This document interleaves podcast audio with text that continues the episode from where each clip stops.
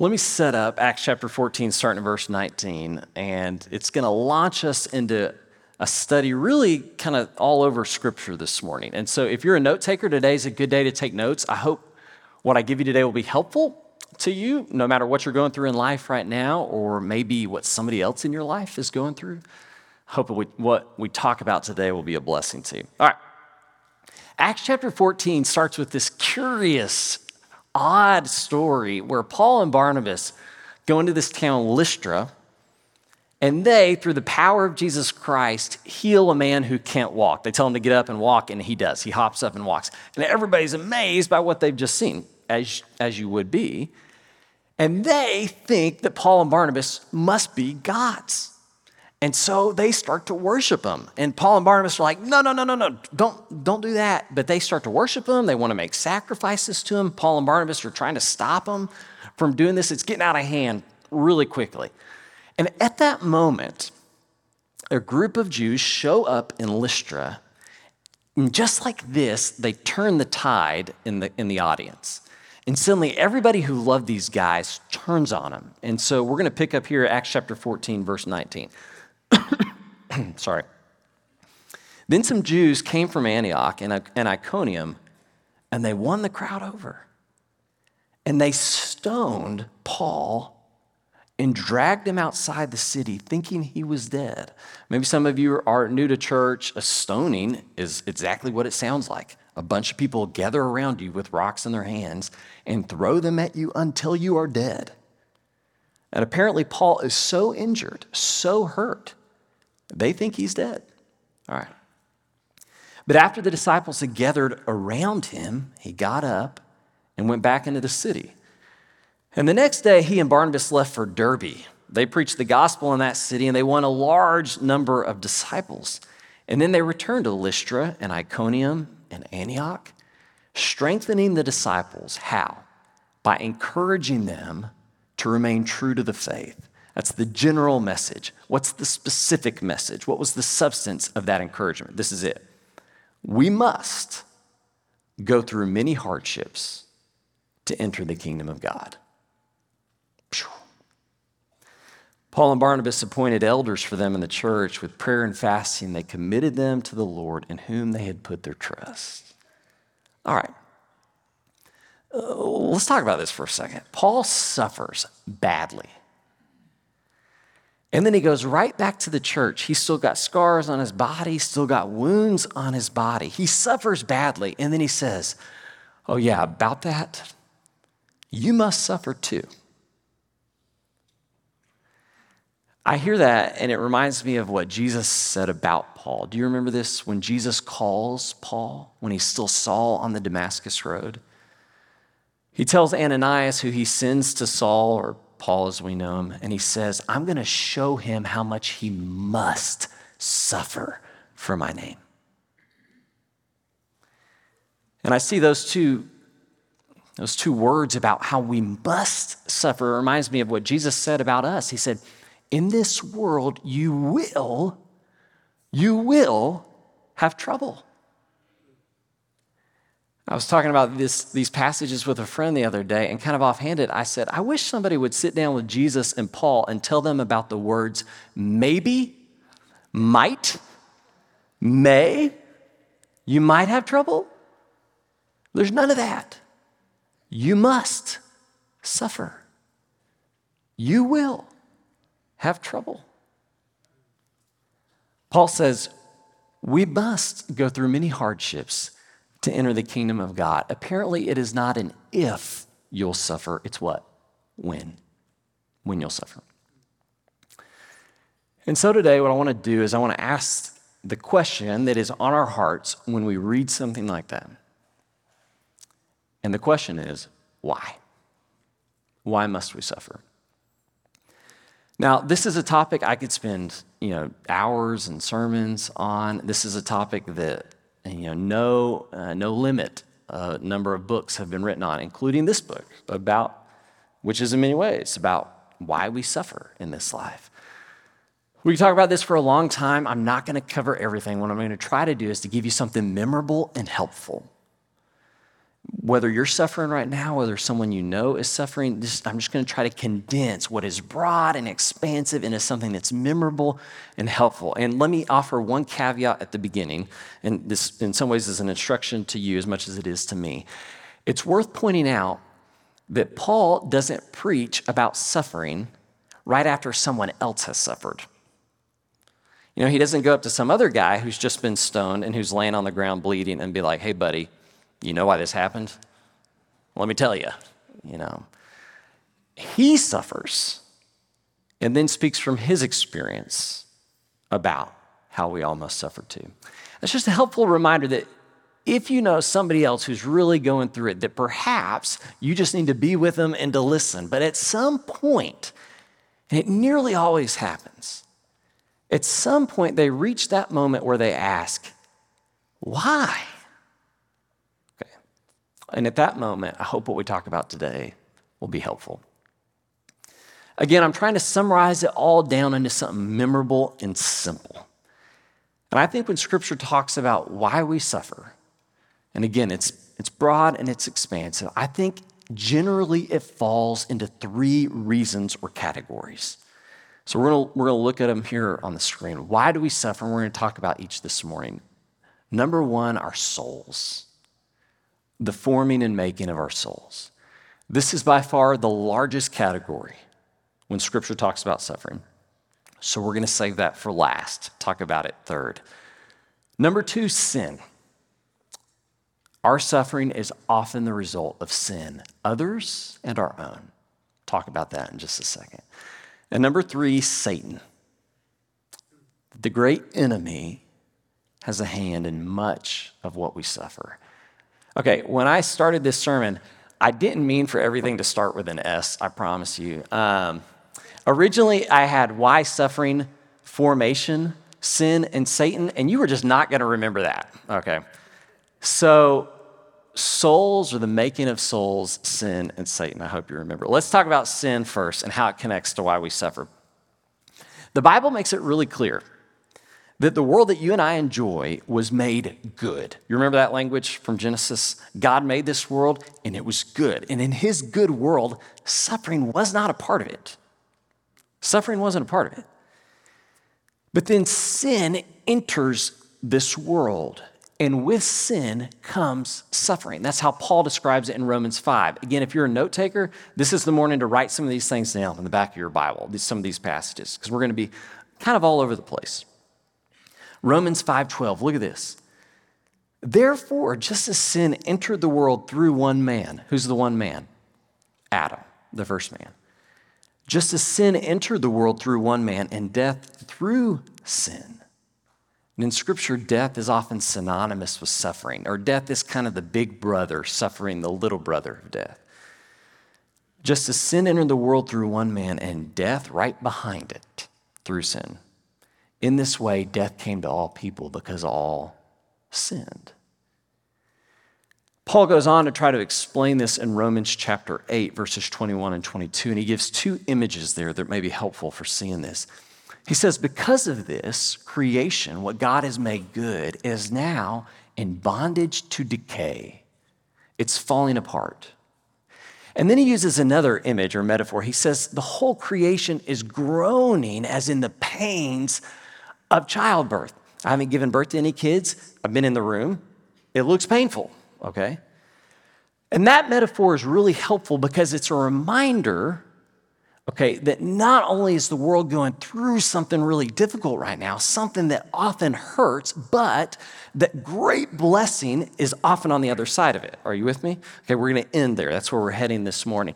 But let's first talk about that first image. Sin entered the world, death came with it, and now all of creation is in bondage to decay. You may remember back in COVID, we were worshiping online and um, Russ and I would, would meet up once a week. We wore masks and stay distant from each other, and we would try to find different places to shoot the sermons in that we would record and send out.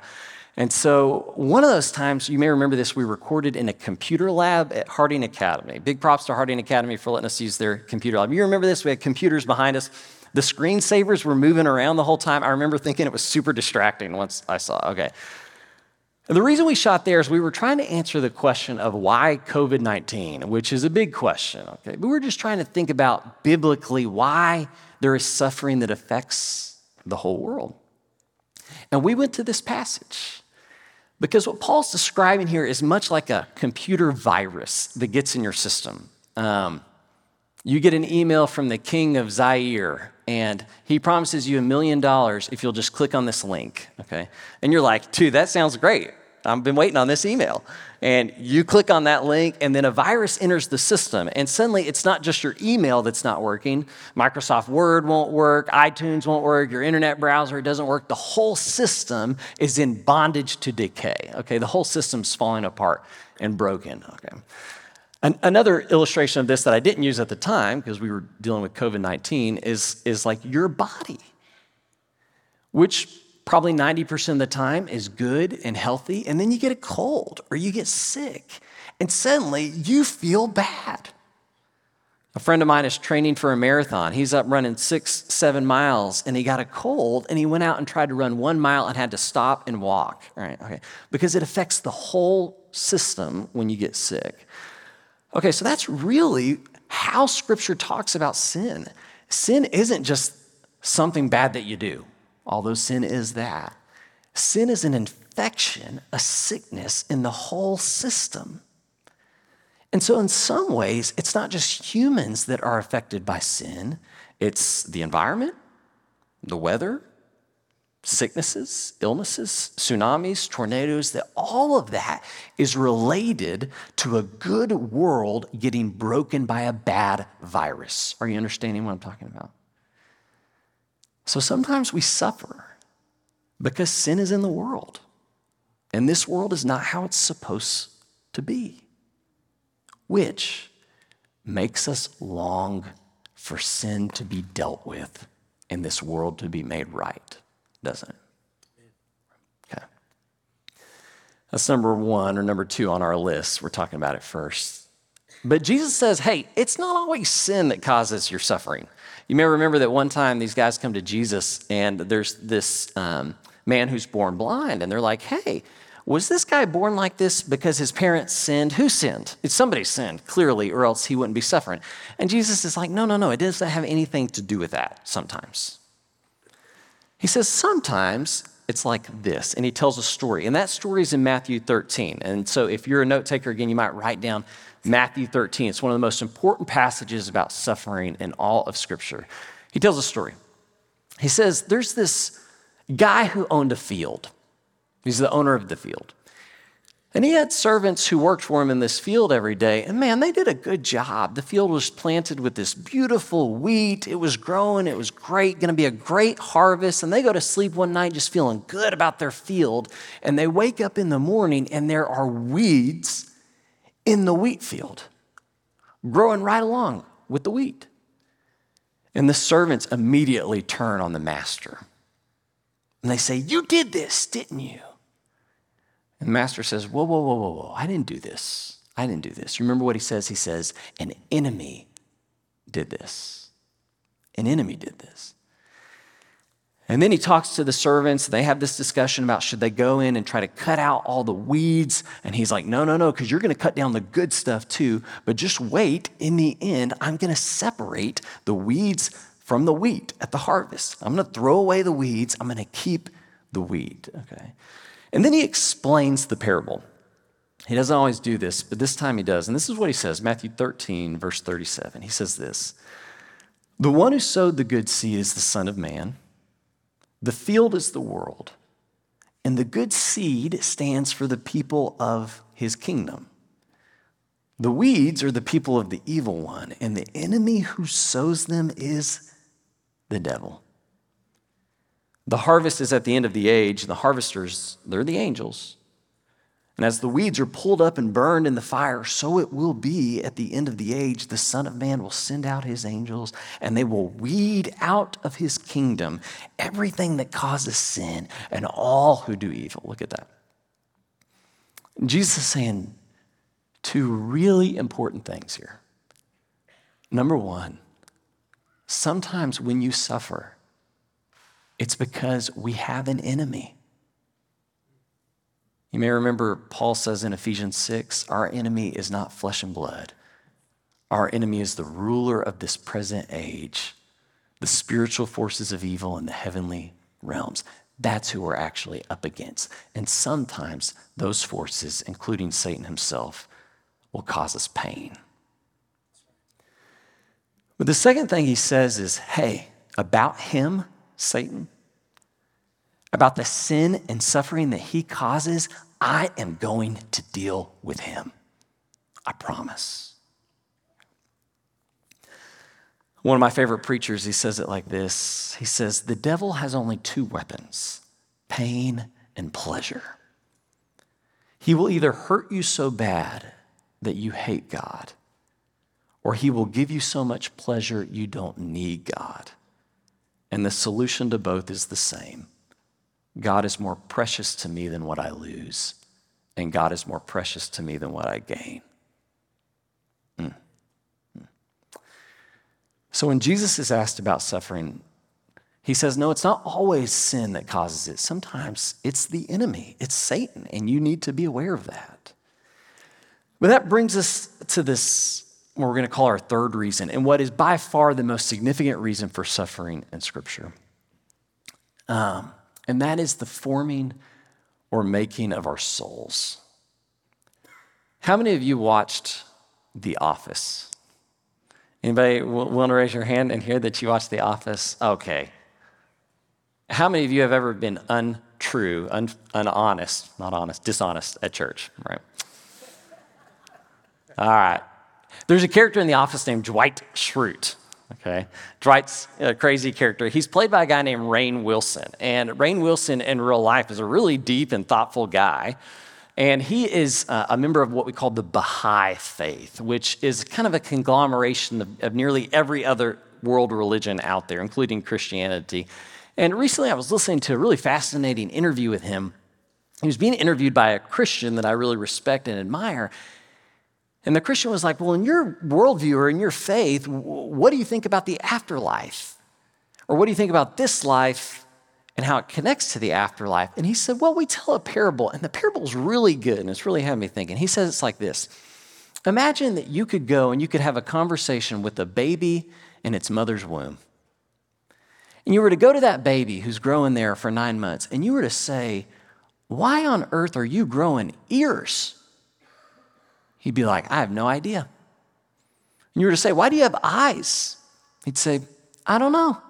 He'd say, well, These things, hands, what do you need those for? He's like, I don't need them. I just hit my mom with them all day long. Like, I don't need these, right? Okay, but once that baby is born, he's sure going to be glad he has what? Ears and eyes and hands. And Rainn Wilson said, we kind of think about it like that, that this earth, our experience here is like being formed in the womb and growing what we need for the next life, where we'll appreciate it. And in some ways, that's a very Christian image. So come with me here. This is Hebrews 12:10. We read this, God disciplines us. So sometimes it's God. God disciplines us. Why? For our good, in order that we may share in his holiness. The point is, suffering sometimes is getting us ready to be with God. It's growing little ears and eyes on our souls that we'll use in the next life. Sometimes we suffer because it gets us ready for the next life. But unlike Dwight Schrute's parable, in Christianity, suffering is also giving you what you need for this life. That's the difference. So come with me here. This is 2 Corinthians 1 8 and 9. Listen to this. We don't want you to be uninformed, brothers and sisters, about the troubles we experienced in the province of Asia. We were under great pressure, far beyond our ability to endure, so that we despaired of life itself.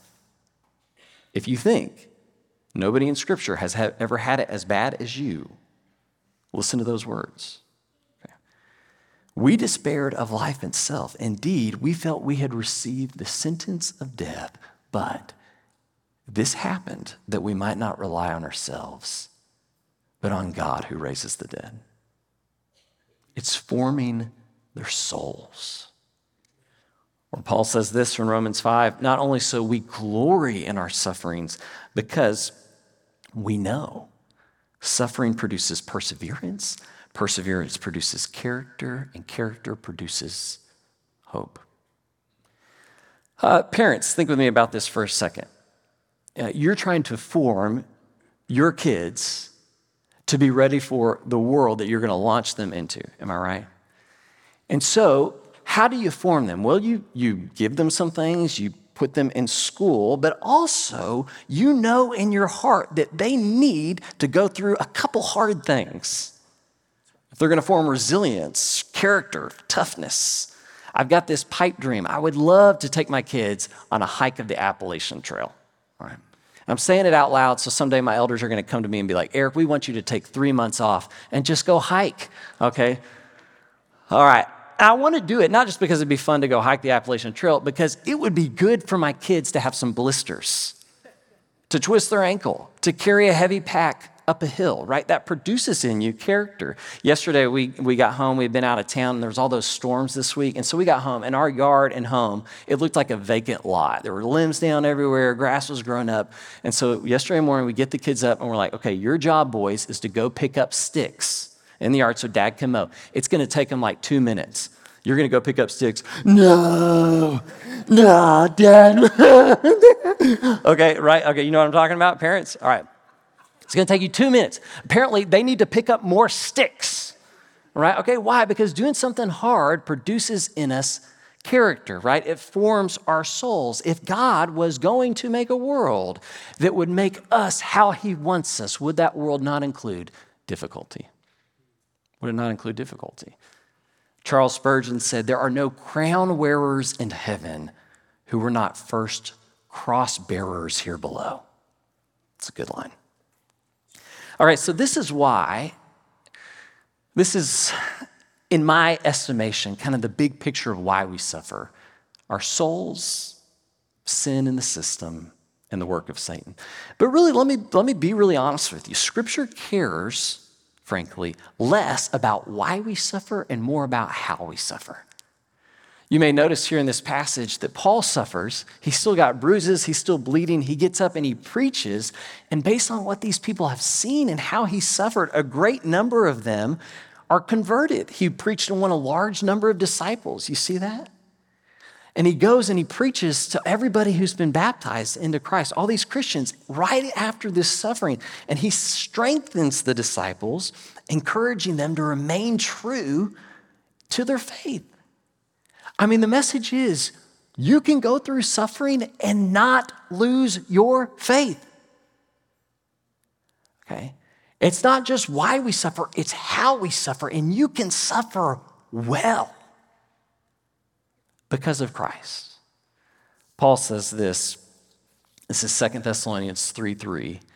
And if you're going to text a friend this afternoon who's going through it, this is the cheat code right here.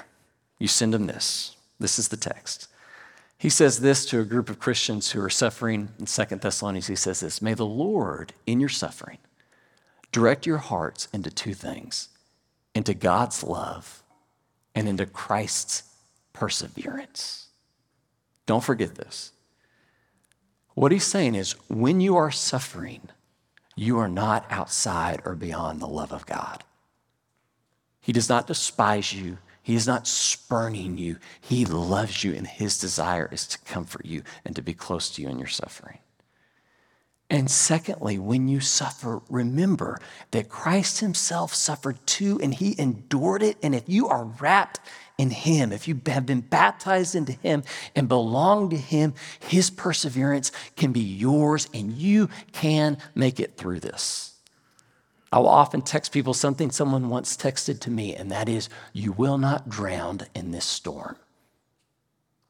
You will not drown in this storm. I'll leave you with these words from 2 Corinthians 4 17 to 18. Because Paul says, he summarizes, he says, everything that's happening in this life, you got to remember what's coming later.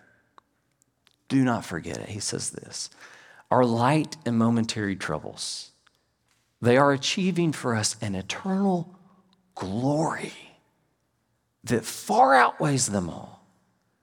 And so we fix our eyes not on what is seen, but on what is unseen, since what is seen is temporary, but what is unseen is eternal. Let me pray over you, church. God, would you minister to the hearts of those in this room who are suffering this morning, who have burdens on their hearts, physical burdens, burdens with their family, burdens at work, with their kids? God, would you minister to them in your abundant, abounding love? And would you enable them through your Son, Jesus Christ, to persevere to your glory? And I pray this in his name. Amen.